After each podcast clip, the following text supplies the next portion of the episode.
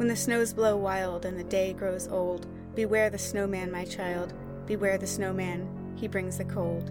Why did that rhyme return to me? It was a rhyme my mother used to whisper to me when I was a little girl. I could almost hear Mom's soft voice, a voice I haven't heard since I was five. Beware the snowman, he brings the cold. Mom died when I was five, and I went to live with my Aunt Greta. I'm 12 now, and my aunt never read that rhyme to me. So, what made it run through my mind as Aunt Greta and I climbed out of the van and gazed at our snow covered new home? Jacqueline, you look troubled, Aunt Greta said, placing a hand on the shoulder of my parka. I shivered, not from Aunt Greta's touch, but from the chill of the steady wind that blew down from the mountain. I stared at the flat roofed cabin that was to be our new home. What a cozy little home, Aunt Greta said. I felt so sad, so terribly unhappy, but I forced a smile to my face. Yes, cozy, I murmured. I started to carry the bags into the house, but something standing in the snowy yard across the road caught my eye. I gasped as it came into focus. A snowman? A snowman with a scar? As I squinted across the road at it, the snowman started to move. Hello, And welcome, to Say Podcast and Die. the podcast where two queers sit in their closet and tell you about Goosebumps. That's right. I'm Andy, I'm Alyssa. and today we are talking with you about Goosebumps number 51 Beware the Snowman. That's right. There's a con- eh, confusing comma after beware, Beware the snowman? or beware, comma, signed the snowman.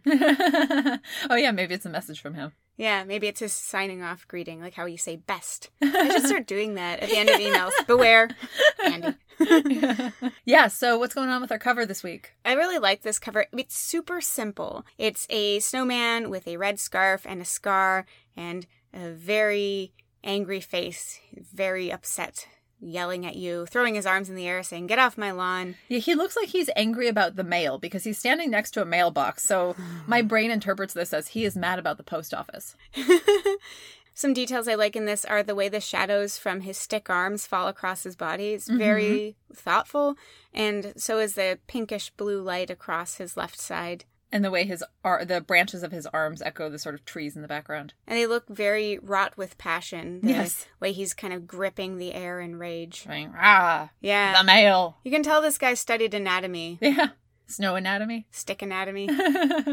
Should we give a bird's eye view of this this here plot? This here plot revolves around Jacqueline DeForest. Deforest. We're back on the R.L. Stine hates trees train from the first few books. Yeah, she lives with her aunt Greta because her mother is dead and she's never known her dad. They move to a small town in the Arctic Circle called Sherpia. Yeah, which I looked up, and it's an app that I didn't understand the purpose of. It was like aggregates things.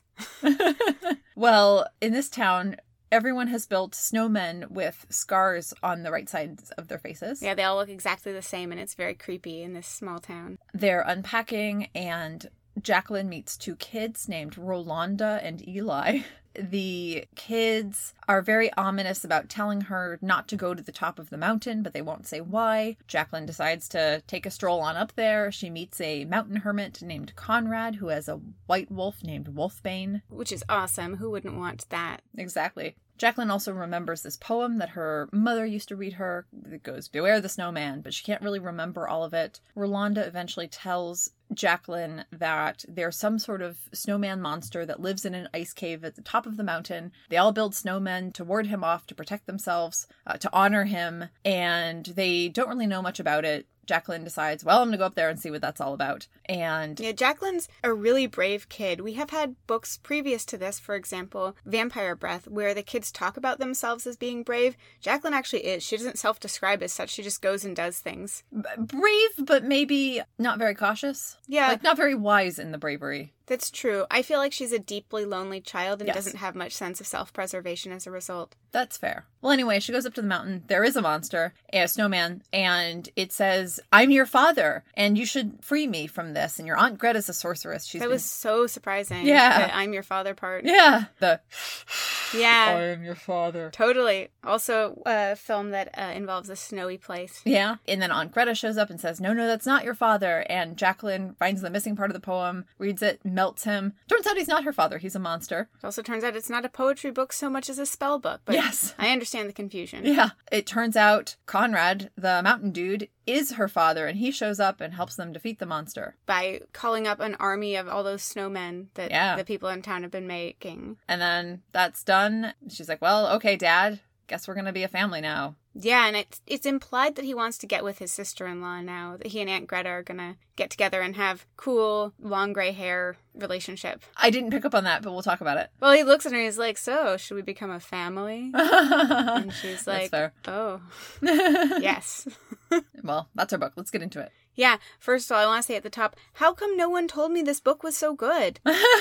Everyone makes such a big deal about other books, which, you know, usually when people are all like, this one's so great, often they are, like calling all creeps. But right from the start, Beware the Snowman is different in feel than any R.L. Stine Goosebumps book we've gotten so far. It feels almost more like a Fear Street book to me. I was thinking more like a fairy tale, eh, but you're right. We have a family situation we've never seen before. We have a dead parent. in The Snowman. Yeah, the other snowman. Yeah, the Point Horror by R.L. Stine. We have a mother who died when Jacqueline was five, and Jacqueline's also really never known her father. He quote unquote disappeared soon after she was born, and she lives with her aunt, which that's something we saw in The Snowman, but not in any Goosebumps book up till here. Yeah, we haven't had much of a tragic origin story like this. I just really liked the tone here where she has these childhood memories floating up. The poem that I read at the opening is floating into her head as she moves to this new place, and it's kind of implied there's some kind of deeply buried memory that's coming up for her here in Sherpia. It's really got fairy tale vibes.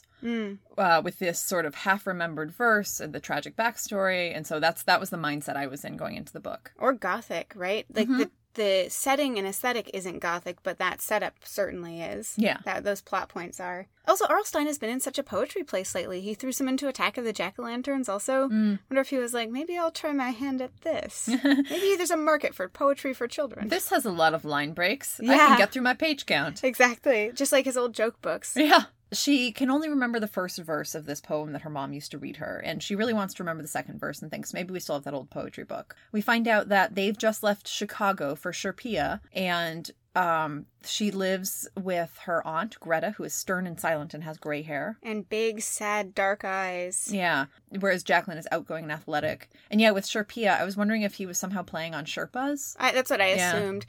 So she wonders if the kids in town will speak English. They all seem to. And I was wondering, is this, you know, North, North America? She said they're at the edge of the Arctic Circle. So that's kind of what I was picturing. In Canada. Yeah, like way up Yeah. in Canada. Yeah. As they're going into the house, she sees a snowman and it looks very stern. It has a scar. They unpack, they make hot chocolate, and Jacqueline's really trying hard to put on a happy face, but she's thinking a lot about, you know, missing her friends and how they're probably going to a Bulls game. So mm-hmm. I don't know a lot about sports, Okay. but my family is from Chicago and 96, 97 were really exciting years for the Bulls. So we used to go back to Chicago in the 90s to see my grandparents, aunt and uncle. And this was the time of like Michael Jordan, Scottie Pippen, Dennis Rodman. Oh. So like they won the championships in both 96 and 97. Um, so it was like it was super exciting, like to the point where like I know about this. Wow. Yeah. Yeah. And you're excited about it even more so. This is such a childhood thing. well, so- but yes, so she's missing out on some really good basketball. Well, I'd like to also revisit this issue at the end of the episode because the monster looks a lot like a big red bull. So I wonder, Maybe, yeah. does R.L. Stine not like the bulls? I don't know, man. I don't know where his loyalties lie. We see this little house. It's a one bedroom, and Jacqueline's room is in like a little attic that's so, where the ceiling is so low she can't even stand up. You know, she doesn't seem like she's pitying herself, but it also seems like a really cramped situation and she's trying to make the best of it. But like I was saying at the beginning, I think she's just a really lonely child. Like her aunt doesn't talk very much, Mhm. won't talk about the past, won't explain her decisions to move here and things. Mhm. And Jacqueline is a really friendly person, and now she's been cut off, and she's just like, okay, I'll make myself smaller, find my own fun. Also, the cabin has a flat roof. Yeah, it seems not like a great idea in a place with a lot of snow. No, it doesn't. Maybe that's why they got it cheap. I don't know. so she goes outside to explore, and then cold fingers wrap around her neck, and it's just some random child from the neighborhood. Which, like, so you seem really excited about this book. I think we're gonna have very different opinions of it. Oh. Because for me, like, a lot of these chapter enders feel a little, like, lazy. But, like, why do you get so hung up on the chapter enders? Who Well, cares? okay, fine. But like there's a lot of moments like this where it's like fake tension. But I'm also just like I guess stuck on the idea that some child just came up to her and was like, "I'm putting my hands on your neck." It's like, yeah. So I you mean- don't think that's creepy? it is creepy. Maybe it's also just a lack of interaction with other kids. Probably. And also, just thinking about the break between the chapters, you're assuming that that's supposed to be a relief at the start of the next chapter, but maybe it's much worse when you realize it was the one kid who's your age in town who was like about to choke you out. I guess so. I'm not assuming it's a relief. I just uh, am assuming there's going to be an escalation. I think for me, I think this is similar to how when you read, you feel like you have to read every single word, whereas I really don't. Yeah. And so I think I enjoy some things more than you because I don't put myself through that. Yeah.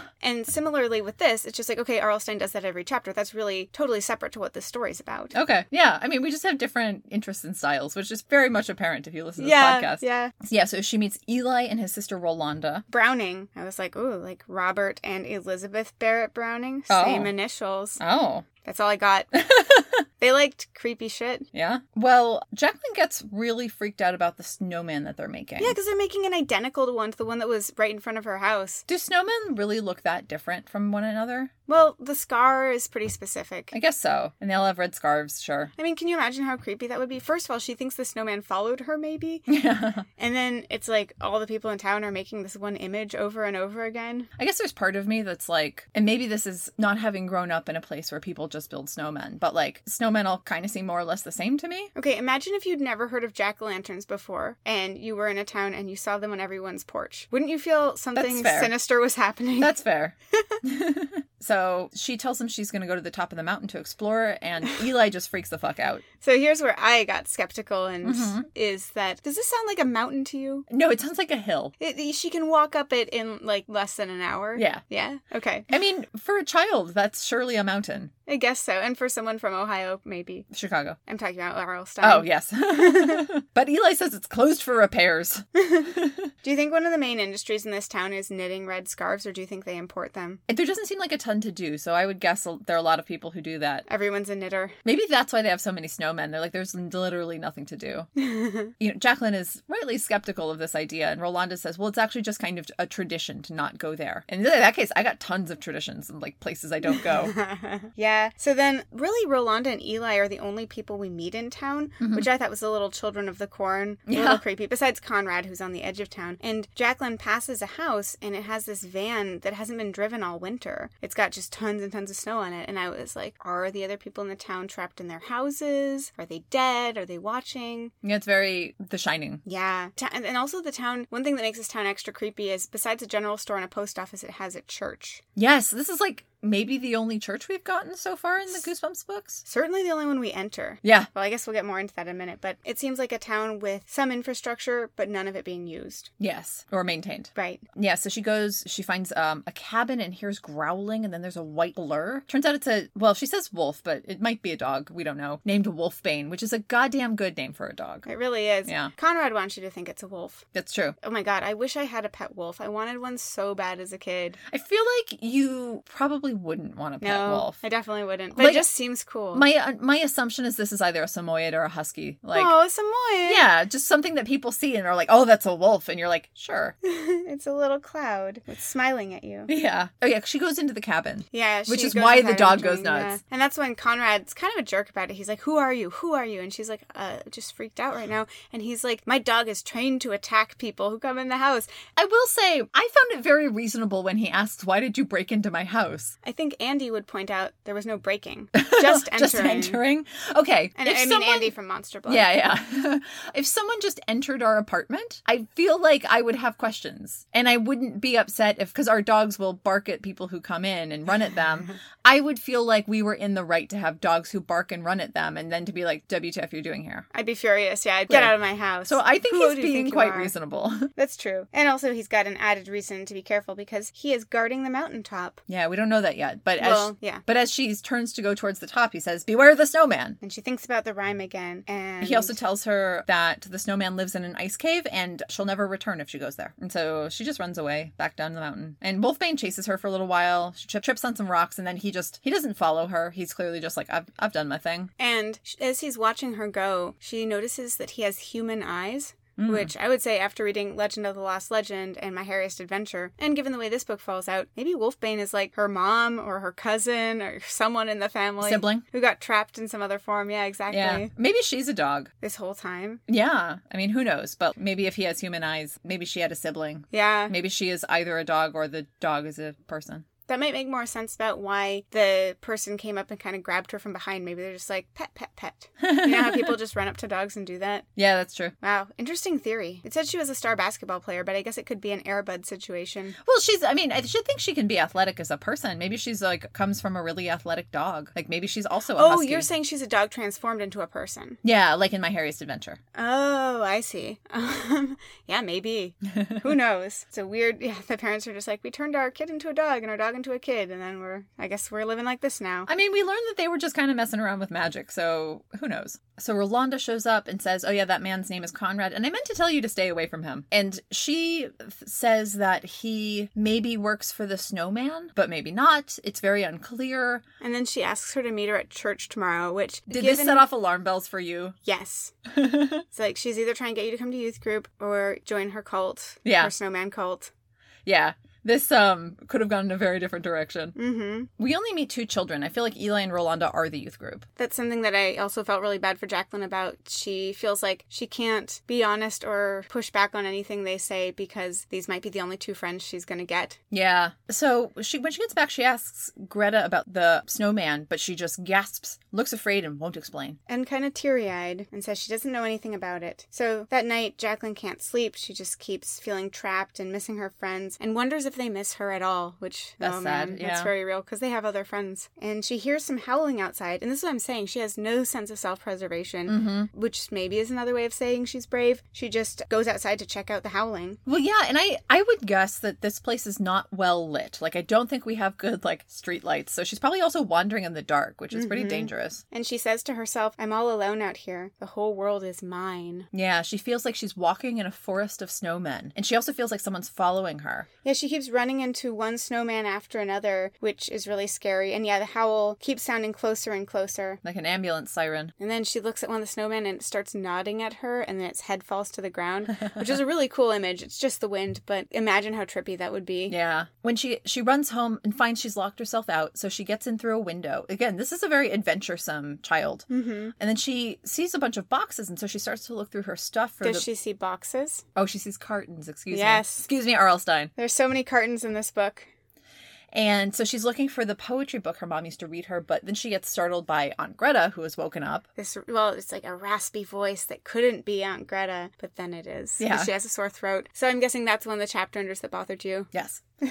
Greta's clearly upset about her having gone out, won't say why. Again, probably because it's dark and freezing out. And then as Jacqueline goes to sleep, she thinks she hears someone calling her name and warning her, Beware the snowman. Yeah, she also thinks about her aunt that she looks really tiny and frail all of us all of a sudden, and we get this sense that Greta's realizing she might be moving into something of a caretaker mode as she's getting older, and her aunt is also getting older. Mm-hmm. So she's really, you know, on her own to some extent. Yeah. She can't find the poetry book, and she goes that evening to meet Rolanda at the church, promising to be home by nine. I'm so jealous. She could just be like, I'm going out. See you by nine. It is blizzarding, and she's waiting outside, gets freaked out, and Rolanda's like, Why don't we go inside the church? Like, good idea. Good advice. Were you suspicious of the pastor, or is that just me? I don't think I really noticed him. Well, he wasn't there. We don't see him. Do you think he's alive? We feel his effects. Mhm. Maybe, maybe not. But Rolanda says, "Oh, he keeps it really warm in here." And I was like, "Oh, did she have?" oh, She says because he doesn't like to be cold. And I was like, "Does the snowman have it out for him in particular?" or is he some kind of heat monster? And she says that the church is a good place to talk about things that are scary, which I thought was kind of a cool take on that is. the church space. And also, we get some backstory. Apparently, Greta has given Jacqueline no reason why they've come here. Yeah. She's like, time for a change. Rolanda starts giving the history of the village. She says it's very strange, and we don't have a sense of how long ago any of this happened, but we later find out it's about 10 years ago, so a very short history of the village. To a child, that's very long. I guess so, yeah, if you're 12. There were two sorcerers, a man and a woman, living in the village. Everyone left them alone to their own devices. She doesn't think they were evil, or at least they didn't mean to be. Yeah. uh, interesting, this book, uh, when it comes to responsibility for your actions and their consequences, that's a big part of what it's about. hmm So, yeah, these sorcerers messed around and brought a snowman to life, but they didn't know what they were doing. So they couldn't put it down down again. So they chased it into an ice cave. And then Conrad moved up there and no one knows why. So they have this legend of the sorcerers, but they don't know who one of them was. Yeah, they hear the snowman howling at night. Apparently, he wants to destroy the village, but we don't get a good sense of why he wants that. And they make the snowman, as Alyssa says, they make little snowmen in their yards to honor the snowman. And to keep him from harming them. Yeah, it's like putting blood on your lintel Yeah, exactly. of your sacrificed lamb. Yeah, so God will pass over you. hmm Uh, Jacqueline doesn't believe her, which, you know, fair enough. But then she feels bad for laughing Mhm. because Rolanda clearly takes it very seriously. And then on her way home, Eli runs her down. He hadn't come with Rolanda, but he says, Look, I've seen the snowman, and the scariest part is the snowman also saw me. So the snowman knows I exist, and I'm very scared of him. And I'd like to take this moment to say so Eli goes into an ice cave to see the snowman. Don't go into an ice cave. When I was a kid, we went into ice caves like a little bit of a ways in all the time. There were some big ones in Washington that we'd like play on top of and around.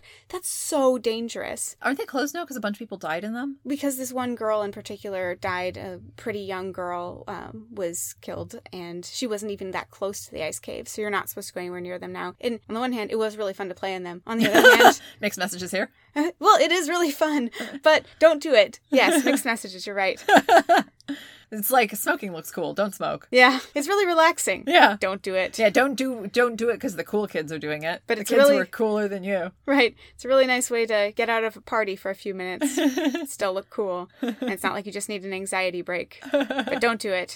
So Jacqueline gets home and then is freaked out because Greta isn't there and there's a big puddle on the floor. But then she comes in and we find out she's at the neighbor's house. Yeah, and that apparently it's not a puddle left by the snowman, but rather a roof leak, which I would say is as scary. Yeah. I'd be very We just moved in here. Yeah. Shouldn't have gotten the flat roof. Greta makes Jacqueline promise not to go up to the ice cave to the top of the mountain, and Jacqueline basically a few minutes later decides she's going to break that promise. We also get an interesting take from Aunt Greta here about how local horror legends get started. Something we haven't really gotten this much thoughtfulness about since since you can't scare me. And she says, you know, there must be some real danger up there because that's how these old stories get started. Something bad happened on the mountaintop, then the story changed each time it was told. Years later no one remembers what really happened, and now everyone just believes a crazy story about a living snowman. Mm-hmm. So, I mean, yeah, it's a moment where R.L. Stine is taking a pause, looking out at the reader and being like, what is horror for? right? What Yeah. are you really being warned against, and Mhm. why with this image? Yeah. So she dreams. Her dream was cool as hell.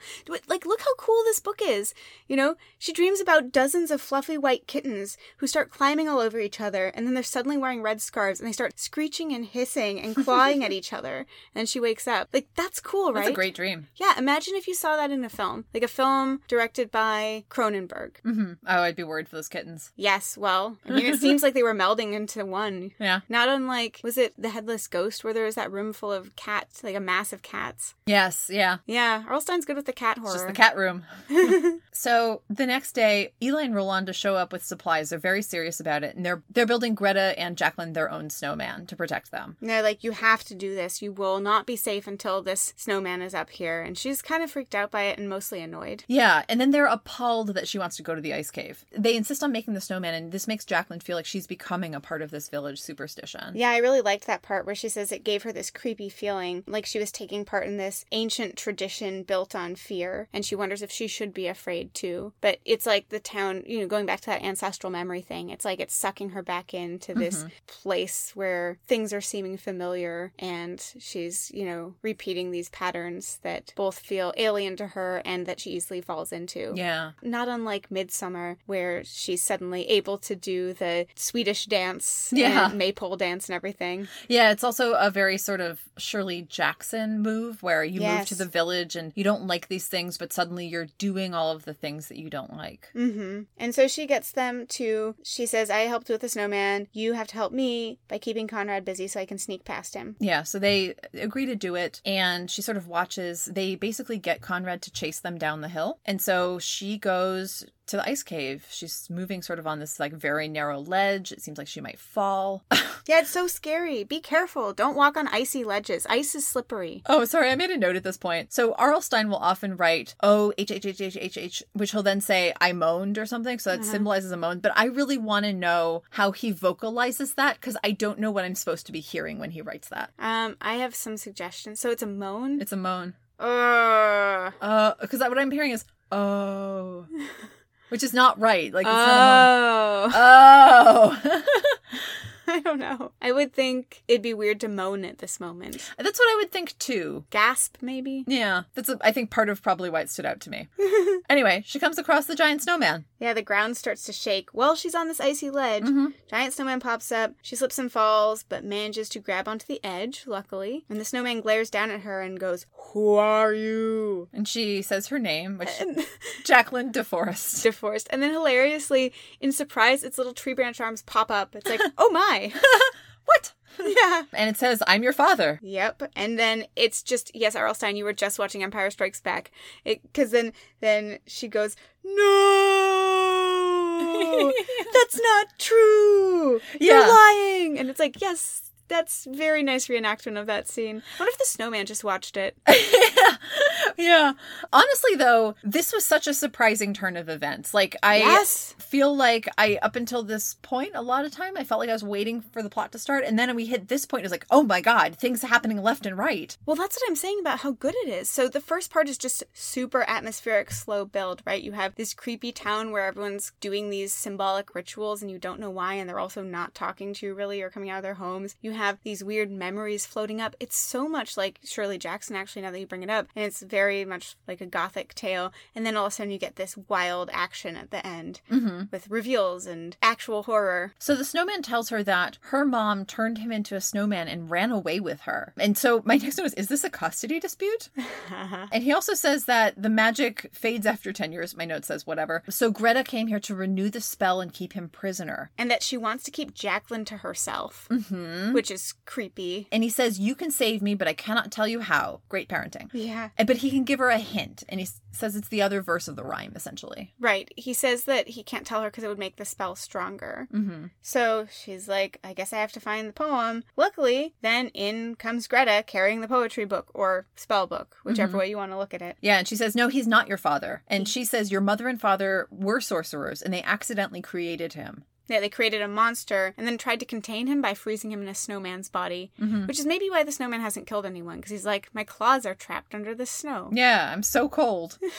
They And- created me, but they didn't give me clothes. But then we still get, you know, Greta saying uh, your dad then disappeared after that, which doesn't really make her story seem plausible Mm-hmm. compared to the snowman. So you're like, oh, and then he just happened to disappear, huh? Mm-hmm. So telling the whole truth would probably have helped Greta here. But I guess all she knew was that he was gone. I guess they didn't talk about it. Yeah, because she doesn't seem to know that he's living like a stone's throw away. It's not a big town. I, I have a hard time understanding how they managed to not communicate so well. She's not really left the house except to go to the, the neighbors that one time, but Yeah. still, it's pretty bad. But I mean, when they left the town when Jacqueline was two, Yeah, why didn't they stay talk stay about touch? it, come up with a plan. Maybe that's why the snowman on the cover is so mad about the mail. Maybe they lost touch. Oh, maybe that's it. The mail hasn't been coming. Well, anyway, Jacqueline grabs the book to read the poem, but Aunt Greta has torn it out. She she dramatically tosses it over the ledge, but like some wind from the air vent brings it back up, and Jacqueline reads a verse about him melting. When the snows melt and the warm sun is with thee, beware the snowman. And then Greta grabs the page and rips it up. But Jacqueline says, You're too late. I, I read the last line, which is, For the snowman shall go free. Mm-hmm. I don't know if this is effect on the weather then. You know? well, then I, then he melts, and he is a monster. He was lying. That was pretty awesome. Okay, yes, it was awesome. This scene, Yeah, this transformation scene is great. surprising and cool. And again, ugly, snarling red monster with crusty scales, yellow eyes, and a bowl-shaped head. He also has a purple tongue and jagged teeth and three-fingered hands. So a lot going on here. But when you're talking about the Chicago Bulls, this is a red bull, Mm-hmm. Maybe one. maybe part of what they were doing was trying to make the Chicago Bulls a good team. well, it seems like they were successful. Did the Bulls do well after '97? I'm not sure. I think they did like well for another year or so, but I don't. Yeah, I don't know. Because maybe overcoming the monster ended up hurting hurting the Bulls, and that's what this was all about the whole time. Well, it didn't. It didn't hurt them in '97 because this would be winter, like early winter Oh. '97. They they went on to win the championships in Well, '97. then maybe there's no correlation. Maybe yeah, maybe it's just just a cut coincidence. yeah, and so this monster picks them up, is going to throw them over the ledge, but then he gets distracted. Why does he want to throw them over the ledge? Jacqueline has this question too. She's like, I just saved you. This is my reward. And he's like, This is your reward. Yes.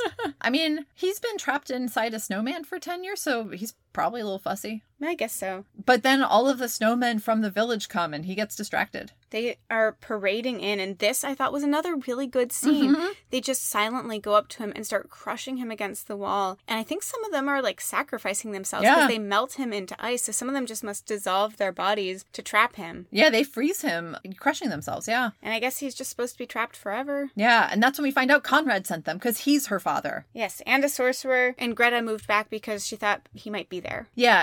um, she says now, I mean. His explanation is so her mother, Jacqueline's mother, wanted to leave because she was frightened after they'd created this monster, but he stayed because he thought he owed it to the village. I don't feel totally comfortable with like the how the ethics of this all rolled out, and also the fact that we don't know anything about how Jacqueline's mother died. Also, Jacqueline just went through an episode where someone was claiming to be her father, so like you'd think she'd be maybe a little bit more skeptical, but immediately immediately she's calling him dad. Yeah, I think she just wants that to be true. Mm-hmm. She's looking for answers. And then we get a weird ending where they come out of the ice cave and the snowmen all encircle them and are like, "Can we go back down now? It's cold." Which it's like you're snowmen. I don't understand what's happening Yeah, here. it's weird that it would be cold for snowmen, but also I guess implies that now they've done it again. Like you've given something life, and now you have to take care of it. mm-hmm. Which, for someone who abandoned his kid for ten years, is probably is one of his big fears. Mm-hmm. Now he's done it again with a bunch of snowmen. Yeah.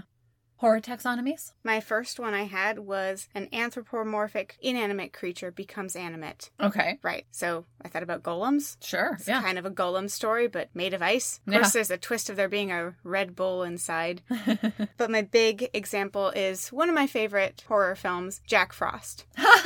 Not of course. to be not to be confused with the family-friendly film Jack Frost, which Which- is I think about a dad. Yeah, it's also horrifying in its own way. Yeah, it's but it seems boring. Whereas the Jack Frost is about a killer snowman is just really scary and it's a good time. it's cool. He's a terrible, terrible snowman, like kind of a devil character. One of my most striking memories of this film is picking up the VHS tape in Blockbuster and seeing the holographic Yes. snowman. It would go from like a smiling snowman to one with these fangs. Yeah. It was cool as hell. And you're like, you know, this is a good movie because they put so much effort into the into the box. Yeah, exactly. Mhm. And obviously, this is something R.L. Stine has done a bunch before. We have animate scarecrows, for example, and Living dummies. exactly, it's a thing he likes to do. Why do you think we talked about this a little bit, but why do you think snowmen are scary in this context? Honestly, I don't really. I think that's kind of what's striking about this one. Unlike a scarecrow or a ventriloquist doll, a snowman isn't scary. They're kind of cute. I mean, I guess you could say they're uncanny on some level. I was thinking about kids actually, why this type of horror seems to especially affect children, you know, being afraid of a doll or whatever. And this is totally pseudoscience, but I'm going to say it anyway. So, when you are a baby and a small child, you are very attuned to faces, learning how to make them yourself, learning how to respond to them, and things like that. So, you're always looking around you for something that's shaped like a face, right? Mhm. and expecting something from it or expecting it might do something to you. And so I think when you have these kind of fake out things with faces around you, it could be, you know, you're always having this, at least when I remember back to my childhood, this part of you wondering, is it thinking about me? Does it want something from me? And also, you're sort of primed with children's stories, children's literature, fairy tales to think that, yes, this could come to life at any moment. We'll have a magical adventure. Or it could wreak Kill me. my destruction. Yeah. Exactly. what about you? So, my first one was half remembered verses. You know, the hmm. Children's rhymes that carry more significance than we think. Nine, ten, never sleep again. Exactly. Three, four, better lock the door. Yeah, so obviously Nightmare on Elm Street. Uh, and another one is Tommy Knockers too. The Stephen King really likes to do this actually, take a kid's name for something and make it that's that's what we call the monster now. Late, na- late last night and the night before, Tommy Knockers, Tommy Knockers knocking at my door. Uh-huh. So good. Yeah. I love that stuff. But I like poetry of all kinds. But what do you think is so effective about that? I think partly just when you like isolate children singing something and slow it down like that. and that's scary because it's something associated with mirth, but when it's not done with mirth, it just becomes a fearsome order. Yeah, and then children take on this very strange significance in horror. They can really easily be made into an object of horror. Like if you think about something like Samara from The Ring, right? Where it's like mm-hmm. it's just a girl in a well, or th- like evil children are all over the place in horror. And so, but also they're imbued with some kind of knowing or knowledge that often adults don't have. So when they're singing about something, it like reawakens something in the, the adult, obviously. And- Yeah. yeah, and I think there's this trope wherein children are more attuned to the supernatural than adults because adults have learned to tune it out. And so, therefore, children are kind of harbingers of danger. Well, that's kind of what I'm saying with the thinking something with a face might be alive, Mm-hmm. right? Yeah. Like that's the kind of magical thinking a kid has as an adult. You stop doing, and then the world seems not not less sinister necessarily, but you're not as worried about you know a clown Yeah. doll. Yeah. Right. I'm not not worried about it, but So yeah, so much of children's stories are done in rhyme, so it takes you back to that place where I feel like I don't know if this is going to make sense, but I feel like something that's disturbing about rhyme is that it is orderly but nonsensical. Mhm. So it's like someone put the effort to put this into this specific shape, but why? and in this book, it's associated with magic too, right? Mhm. So um, you have a, a rhyming spell, and something about the rhyme is presumably part of what gives it its power. yeah. And it's it's a way that also a lot of times knowledge is put into your head, and this has been true time immemorial. I read a lot of 16th century poetic theorists, and they're always talking about how you put something in rhyme so that it rings in the person's mind, you know, um, and sticks in there better. So it's a way of um, occupying your brain with fears and directions. And I think there's a fear there that what if someone puts something in my head that is evil or I don't want? You know, it's like living rent free in my head. Yeah. Or this thing that you thought was innocuous or just nonsense as a child turns out to be about something much scarier, which is the case in this one, right? Yes. It's not just about a snowman, it's about your parents doing something really harmful and covering it up and not telling you. Same with Nightmare on Elm Street. Mm-hmm. Exactly. Yeah, that's such a good connection. My next one was related to what you just said is mysterious family past. Uh huh. Comes up in a lot of horror. No, this is not horror, but I thought about The Empire Strikes Back, obviously. Yeah, of course. Where you have an unknown parent. But then you mentioned Shirley Jackson. I was actually thinking of The Haunting, the film The Haunting. Uh-huh. All the scenes where, what's her name? Lili. Lili Taylor. Yeah, where Lili Taylor is suddenly becoming her ancestor. She sees herself in the mirror as someone who was in the house previously. Mm-hmm. But obviously, that's all drawn from Shirley Jackson's The Haunting of Hill House, which also has to do with this feeling of returning to a place and suddenly you belong to it in a way. Yeah. Some other examples I had were again, this is not straight horror, but Rapunzel. Mm-hmm. So your parents made a bad deal. They Yeah. left you with a caretaker that might be evil. And then my big one is, especially since this is a winter horror, the film Krampus. Yes. Where they do this weird thing where they're like, oh, it's about losing Christmas spirit. But part of the story is the German grandmother explains during World War II in Germany, we quote unquote lost our Christmas spirit Yeah. because things were hard, and Krampus has kind of been cursing our family ever since Mm-hmm. it's saying without saying that this curse that's on the family is about something more more serious. That they did. Yeah. yeah, something that they did. That's related to something I had, which is the fairy tale setup, right? Nice. And so you've mentioned Rapunzel, right? There are lots of children who start out with something missing in their family, right? And that also sort of becomes some kind of burden that they have to carry forward. Do you think you have some specific ones? So many of them, right? Like Hansel and Gretel, right? Parents can't afford us, throw throw us out on our asses. Cinderella, your mom died. That's going to be a problem for you. Yeah. Rumpelstiltskin, your mom promised her firstborn child. That's also going to be a problem for you. Rumpelstiltskin is one I thought of too, though, with bad caretakers because he wants to Mhm. come and take the baby, which is a theme that comes up for a second in this one. This idea of Mhm. someone wanting to come and take your baby. Yeah. But yeah, this idea that your parents also were super irresponsible at one point. Mm-hmm. I mean, Rumpelstiltskin less so. I feel like she didn't have much of a choice, but definitely in Rapunzel. Well, it's also because her father lied about her. And so she's locked up and is going to die if she can't spin straw into gold because he went blabbing his fucking mouth. Right. I mean, and we see Jacqueline at this state as a 12 year old where she's coming into an age of responsibility and where she feels more in control of her life. And now she's kind of starting to see the adults around her as not necessarily that competent. It's a rough realization. it doesn't get better.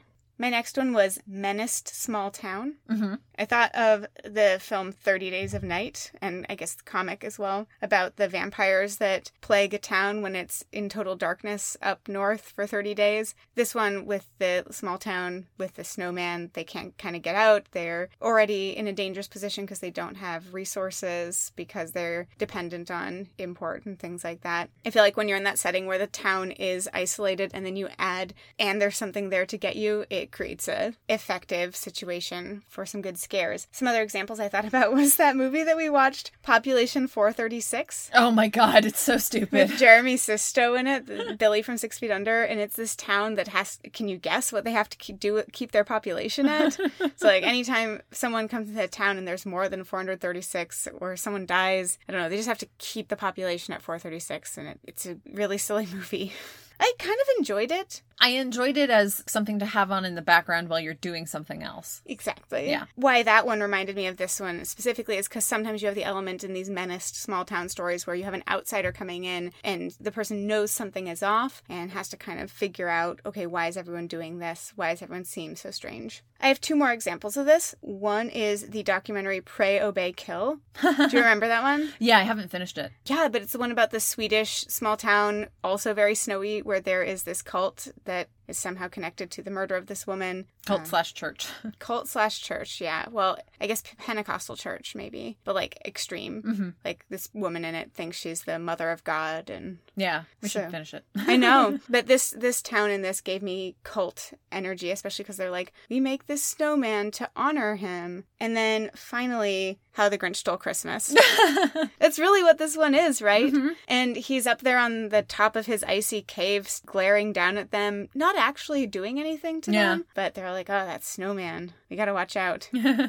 so I had something that's a little bit related, which is building things to keep a monster away, and that's sort of related to the embattled town, right? Yeah. So with vampires, the classic example is putting up crucifixes, putting up effigies in something like Wicker Man. Mhm. Uh, that's not really to keep a monster away, so that one's not as good. There, it's for some religious reason, though, right? They're trying to appease the gods or something. Yeah, and something else I was thinking of was the Legend of Sleepy Hollow, Mhm. the Tim Burton one, where they think that Christina Ricci is drawing symbols because she's the one who's controlling the headless horseman, but they turn out to be protection symbols. Yeah. Yeah, that's such a good example. In those ones, it can kind of go two ways. One way is the horror is look at these rituals that we have that really underscore how little control we have, because obviously this isn't going to do anything. Or it'll be that you mistake the person who's protecting you for someone who's harming you. Yes. You kill the wrong person, right? Mhm. Who is actually withholding the monster at bay. Yes. I had basically the exact same one. I had Harbinger protecting against something. hmm The two big ones I thought about were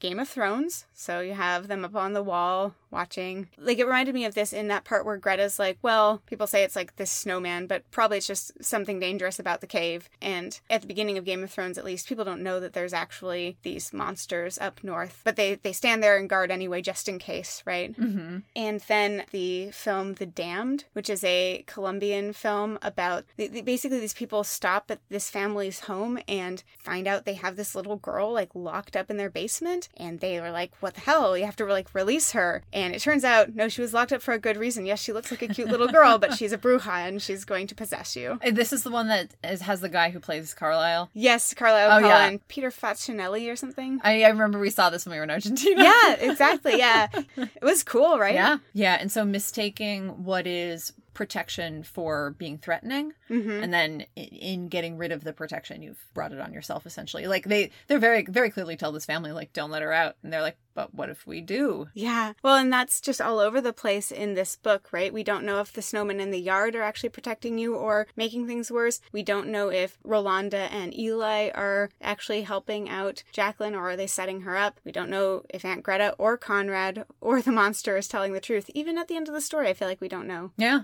one of mine was surprise paternity. For example, The Devil's Advocate, where at the end Keanu Reeves finds out he was fathered by Al Pacino, aka the devil, John Milton. John Milton. yeah, It's so good. I And want to rewatch it. I know we did like two months ago, but I would rewatch it again. Totally. There's also a related thing where someone who is not a parent is pretending to be a parent. Mm. There's tons of examples of this in the Lifetime movie network. Yeah. One of them was like my my mommy is a murderer or something like that. What was the one that we watched where there was like the little girl at that children's clothing Uh, store? That's the, that's the one. oh yeah. Hang on, let me let me look it up. Yeah, it's Mommy is a Murderer, aka Forgotten Abduction, because Lifetime movies always have two titles. There's also Castle Rock, season two, where we have the sort of Annie Wilkes story where she has kidnapped to what turns out to be her sister, uh, and then Run, the Sarah Paulson movie as well. Mhm. Um, so a lot of these are women focused, as opposed to like men abducting a child and being like, "I'm your dad now." hmm But yeah, that's what I saw there. Yes, again, like that remains an open question for Jacqueline. And that's something I think a lot of kids question at one point like, what if these aren't my real parents for some reason? Right? Because Mhm. there's a lot of stories for kids that are like that too. Yeah. And I think it's partly because it's a real fear kids have sometimes when they feel like I don't fit in in my family or, you know, these people control me a lot. Maybe they're lying to me. Mm-hmm. And other times it's a hope a kid Yeah. has. Like maybe I could be free of having to be associated with these people. Yeah. My next one was loneliness horror. hmm So I wasn't thinking so much isolation horror, which is most of what came up when I searched this term, but I just felt like a lot of this story was this girl making these choices because she feels profoundly alone, and part of her fear is coming from realizing how how alone she is, both physically and in terms of relationships. And so I thought about the film May, Uh huh. where she has to make a friend for herself. Yeah. There's also Hush, which is one about kind of having a isolated life and then having to. Do you remember Hush? Yeah. Right. It's a Mike Flanagan movie. Right, where the woman is uh, being menaced by a home invader and she has to figure out how to defend herself. And then a good one, which actually came up on Twitter conversations a couple weeks ago with other Goosepunks, relevant to a different one we read, is Let the Right One In Uh huh. where the kid basically summons up a evil best friend. And you could see to some extent Jacqueline as part of that where she's this is not quite how the story goes, but you could see almost her readiness to accept the snowman as a father as this wish fulfillment. I want this connection in my life. My Mhm. caretaker is not really giving me what I want. This is offering it, you know? Yeah, she's very quick to believe that first the snowman and then Conrad is her father. And it Yeah. does, yeah, come from that place of loneliness. Yeah, I think so. I actually had the related taxonomy of winter isolation. So The Shining, we saw it in theaters right before everything closed down, and I had never seen it on the big screen before. And one thing that was really noticeable was just how lonely Wendy is. Mhm. Uh, no one will talk to her, really. Danny will play with her, but for most of the time, she's just alone trying to connect to someone. yeah, I know she really wants to talk to the person on the radio. hmm And same with The Lodge, where this woman is left alone with her boyfriend's children who hate her. hmm Yeah, that movie's so good. I thought about that one too because it's kind of involves family members being stuck with each other who weren't necessarily planning on having each other in their lives. Mm-hmm. So my last one, amateur sorcerers or witches ruin things. One example I had for this is Buffy season 6 when Willow goes all witchy and then can't quite control what she lets out of the bag. The I think classic example of this is The Wizard of Oz oh, yeah. where he just screws up left and right. Then it's like, bye, I'm in a balloon now. Yeah, Dorothy has to fix things. Yeah. He's kind of just hanging around there because he doesn't know how to leave. Yeah, and also people think he's powerful. I don't know how similar Conrad is to the wizard ultimately, right? Conrad says his motives are, oh, I have to protect the town, but it doesn't actually seem like the snowman's going to do anything. Yeah, it just sits there. What can it do?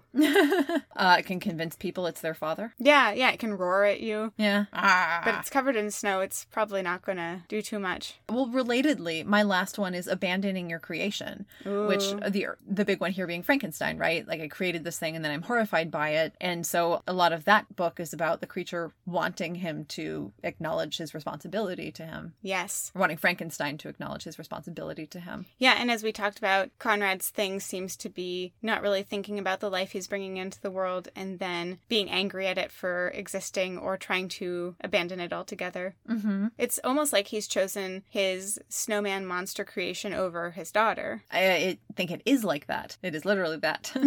Maybe he prefers an antagonistic relationship to one that requires, you know, emotional vulnerability. Maybe he wanted a boy. Ugh, yeah. Um, oh, and then there are just two tropes that I don't really think we need to talk about, but I wanted to flag that we see in horror a lot that I find a little bit annoying. One is, no, I won't explain. I'm going to say ominous things, but I won't tell you why. Why? Why can't you go to the mountaintop? Won't tell you. Why did we move here? Wanted to change. hmm And then the other one is, everyone says don't go to the place, so you go to the place. Yeah, I think they're both supposed to be to build suspense, but I I know that sometimes annoys you, and you really like it when things are like, what I have is so good that I don't need to spend a bunch of time building suspense to make it good. Yeah. Which is true. It, that is cool when someone can pull that off, like Ari Aster always can. Yeah, or 10 Cloverfield Lane, for example. All the things that, you know, you want a heroine to do to get out of peril. She does, and they don't work. Yeah, it's not just that she's making mistakes, it's that sometimes things are outside of your control. Mm-hmm. Shared universe? So for me, this raises another question about monsters. We've had a lot of monster questions recently. Monsters. Monsters. Do you think any of the other monsters we've encountered were created rather than, you know, just a naturally occurring species? Oh, I didn't think of that. But you know, the mud monsters from You Can't Scare Me were created by violence, right? Mhm. When these people were wiped out because the town didn't take care of them. Yeah. Same with the ghouls. Yes, in Welcome to Dead House. So we know of at least a couple of cases. And I think it's interesting to compare it to this situation because similarly, it's one of those things where, as Rolanda puts it, well, I don't know that they were trying to be evil. Yeah. Right? It's more like they're being self interested and thoughtless. And then it ended up creating this thing. Yeah. Actually, now that we're ta- talking, I'm thinking about Stay Out of the Basement also, where Yes. there's Plant Dad, where he wants to make more of himself. Yeah, or this isn't creating a monster, but how to kill a monster, where they definitely make things worse for mm-hmm. themselves by Yeah. entrapping one. And then I think when it comes to monsters that are the shapeshifter type, though, like the Dark Family, or we just had another one recently, right? The vampire family in Vampire yes, Breath? yeah, exactly. Which I I feel like I would put in this class of shapeshifters. Actually, um, to some extent, maybe the jack o' lanterns, uh, pumpkin heads from Attack of the Jack o' Lanterns. Although they're aliens. they're aliens, but who's to say that That's these fair. other shapeshifters aren't? Yeah, right? that's fair. Or maybe there's just a lot of shapeshifters around on different planets, right? Mm-hmm. And there's some people who aren't shapeshifters. So my feeling is those are not necessarily created monsters. Mm-hmm. I think back when we talked about Beast from the East, we talked about the possibility of different types of runoff, potentially mutating Yeah. creatures and things. We've definitely talked about that in a number of books. So I think these monsters that more seem like a mashup of different parts, I would possibly attribute to someone doing something wrong, Mm-hmm. possibly magic. Yeah, that makes sense. Which actually relates to my shared universe question, which is what is magic in the goose verse? so sometimes we have mad scientists, sometimes we have magic. Are those two things necessarily different? And some examples I thought of where we had magic would be the first Monster Blood book, and then it suddenly disappears for the rest. But we have, you know, Aunt Catherine and Sarah Beth. There's Night in Terror Tower, where we have what's called a sorcerer. Of course, he's medieval, so what's called a sorcerer then might be called something totally different now, like someone who just knows about science and also trickery.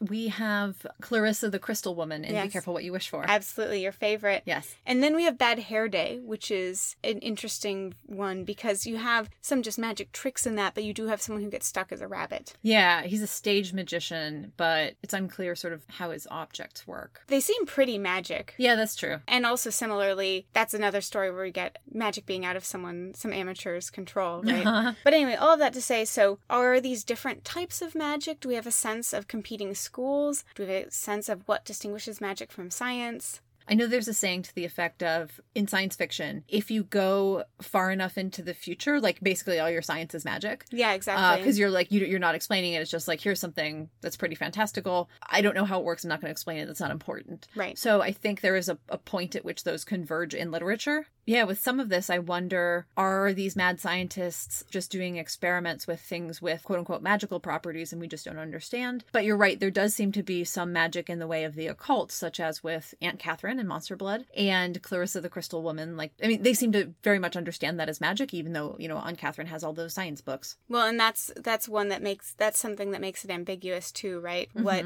Andy believes are science books, Evan believes are ma- magic books. Mm-hmm. So I'm not sure that it's totally clear. I would be curious, Goosepunks, what you think, what your theory of magic in the Goose verse is. Mm-hmm. I also wonder when we're talking about shared universe if Jacqueline's mom would have known Clarissa or Sarah Beth or Catherine. Yeah, that's a good question. I don't remember where Aunt Catherine's house was, if we knew that, or where Sam from Be Careful What You Wish For lived. But my impression is Clarissa gets around. That's true. And they specifically referred to these people as sorcerers and sorceresses, which I mean, I wonder if that's different than a witch, right? I wonder if they're sort of rival schools, or if somebody's just like, I'm rebranding, I'm a sorcerer now. Yeah. So I don't know. I wonder when they got into it. Was it like something they dabbled with in college and they just kept fooling around with in this small town? And We seem to see mostly solitary practitioners in this world it's as really opposed true. to groups. Yeah. I hope there's one with groups. I mean, the closest we got was in Bad Hair Day, where all the magic aficionados were all gathering for that show. hmm But it wasn't clear that they were magicians necessarily. No, just just appreciators. Appreciators of kink. Kink. Yes. Did you have any other shared universe? Do you think this poetry book is related at all to Stanley's book from Ooh. The Scarecrow Walks at Midnight? So I don't remember Stanley's book having rhymes in it, but I also don't know how much of it we actually got him saying aloud. I don't think we really got any of it because he No. would whisper it under his breath. Yeah, he was sort of mumbling the words. Yeah, I'm gonna say yes. I'm gonna say it's a little of that Mm-hmm. and a little bit of the 17th century grimoire from Fear Street 1666. Nice. Yeah, some combination of those things. Some pictures, some symbols, some rhymes. Just list of demons. Yeah. Cool.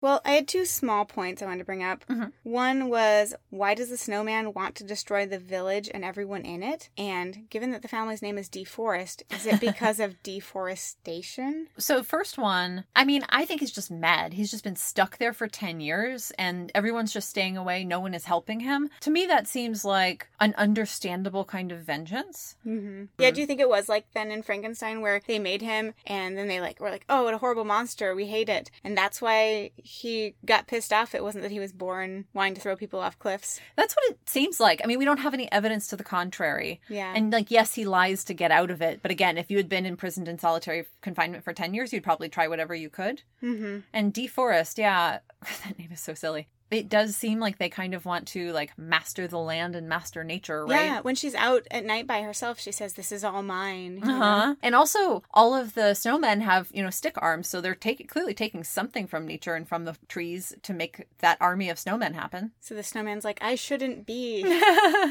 Well, I guess the monster is trapped inside of a snowman, so it must be adding insult to injury that the signs of his habitat being destroyed are stuck onto his body with those stick arms. I mean, does he even have a habitat? Because it seems like he was the equivalent of created in a lab. I don't know. What about you? I just thought it had to do with global warming, and that would be also related to uh, misuse of forests. yes. But I also wanted to talk about 1997, Yeah. if you're open to that. I am. And a side question we might think about in considering 1997 is um, some of the gender politics happening in this book regarding notions of the family. Mm-hmm. But I think there's a lot of directions we can go because a fuck ton happened in 1997. Mm-hmm. Last year of the Goosebumps. Are you ready? Yeah. Okay. Bill Clinton is sworn in for a second term. Madeleine Albright becomes the first female Secretary of State in the U.S. Divorce is legalized in Ireland. After Dolly the Sheep's cloning is announced, it had happened the previous year, Clinton bans any research on human cloning. And actually, as an aside, that made me wonder there was this book series I loved as a preteen called Replica, which was about a girl who was a clone. Mm-hmm. And I was like, I bet that came out right after that. And it totally did. It was 1998 to 2002. Notorious B.I.G. shot and killed. wow. The Hale-Bopp comet makes its closest approach to Earth, and Heaven's Gate. yes, the Heaven's Gate mass suicide. Billy Crystal hosts the Oscars. The English Patient wins, and the DVD player is debuted during the ceremony. I didn't re- remember the DVD player. I want to find that clip. Yeah, I do remember the English patient winning because Evita was also up, and I was sad it didn't Oh, win. Oh, that's a bummer. The English Patient. So the book is good. The film misses the point of the book entirely and is kind of racist. There's a Seinfeld episode where Elaine doesn't like the English patient, and her boss is so upset by this that he makes her go see it again to like be like, no, no, no, it's so great. And she's like, what is it with the English patient? I remember my parents renting it and me just being like, I'm going to my room. okay, we got a few more. Pokemon debuts in, in Japan, and 700 children have seizures because of one episode. Of, Oh, really? Yeah, yeah. One of the ones, I think it's the one where they go inside the computer and. Uh, Oh wow. Yeah. But also like that's the introduction of a significant cultural thing that's gonna gonna have an effect on so many of lives of people that we know, you know? Pokemon? Yeah. Yeah, it definitely took a lot of my allowance money. Tony Blair becomes prime minister. Jeez. The- All the dominoes are being set up, aren't they? Yeah. The first genetically modified three parent baby is born. Wow. IBM's Deep Blue is the first computer to beat a chess world champion. Clinton acknowledges and apologizes for the Tuskegee syphilis experiments. Wow. Timothy McVeigh is convicted for the Oklahoma City bombing and is sentenced to death. The WNBA plays their first game. NASA's Pathfinder probe lands on Mars, something we've touched on before. Che Guevara's remains are returned to Cuba for burial. Wow. Andrew Cunanan shoots Gianni Versace. What a, wow.